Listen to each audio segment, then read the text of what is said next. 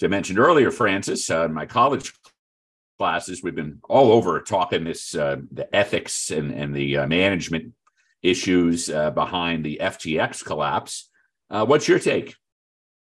It's pretty straightforward. It's all about money and how money is qualified, quantified, and managed. The history of money since we were trading seashells, you know, thousands and thousands of years ago for food and other things, is all about stability and making sure that what I'm presenting to you as money, you recognize as being equal to the value of what you're selling to me. So if it's a dollar, you know what you think a dollar is worth, and we exchange goods or services based on that dollar. The history of money has been about stabilizing this process. And the biggest event was probably the creation of the Bank of England in 1694, the first central bank, and the first bank to start to regulate money supply on a normal basis, which created the economic stability that allowed Britain to defeat, first of all, Louis XIV, the Sun King, and then a century later to defeat Napoleon. The result, we all speak English today. So managing money is vital to human evolution and existence. And we cannot have any business, nothing, without a, a well managed monetary system. But we have had failures in the past. The most spectacular is probably the Dutch tulip crisis of 1634, when the Dutch started buying the equivalent of cryptocurrency, tulip bulbs. And for some reason, they went nuts for the value of tulip bulbs and the value of tulip bulbs went through the roof until suddenly it became apparent that tulip bulbs were just tulip bulbs. They weren't worth anything. Uh, they were not fungible. And what we have today is something that's absolutely parallel, uh, except perhaps on a much, much larger scale. The cryptocurrencies are often called non fungible tokens. Well, if they're not fungible, they're not fungible. And it's as simple as that. And they're really related to nothing. They have no inherent value. There's not anything about them uh, that causes them to be created. You know, when you uh, borrow money on a credit card, the credit card company has looked at your work uh, patterns, your assets, your liabilities, and is taking a calculated bet that you'll be worth the money that you're putting down your card for. And when you hand over cash, people can look at it and say, oh, there it is. You know, that's real money, and they will accept it and give you the service you're buying.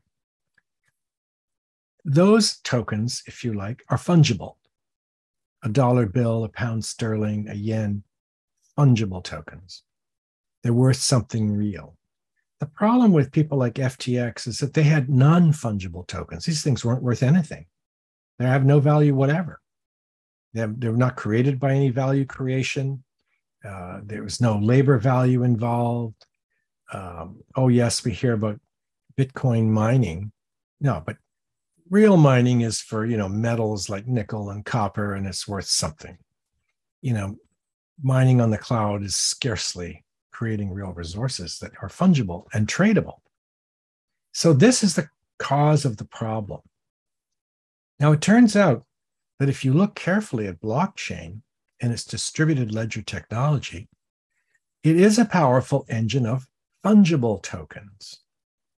If you look at the information cost velocity curve and imagine, uh, my favorite example is your light bulb attached to a processor powerful enough to host a blockchain mini bank, which is inevitable by the end of this decade, suddenly you can buy and sell electricity in background mode. Suddenly, that mini bank attached to your device turns all the assets that it touches into fungible assets. One way to think of this is you can Uberize everything that set of dis- uh, distributed ledgers touches that unleashes huge amounts of value, just as Uber uh, unleashed value from automobiles. and Airbnb from homes that wasn't touchable before. No one, you couldn't do it.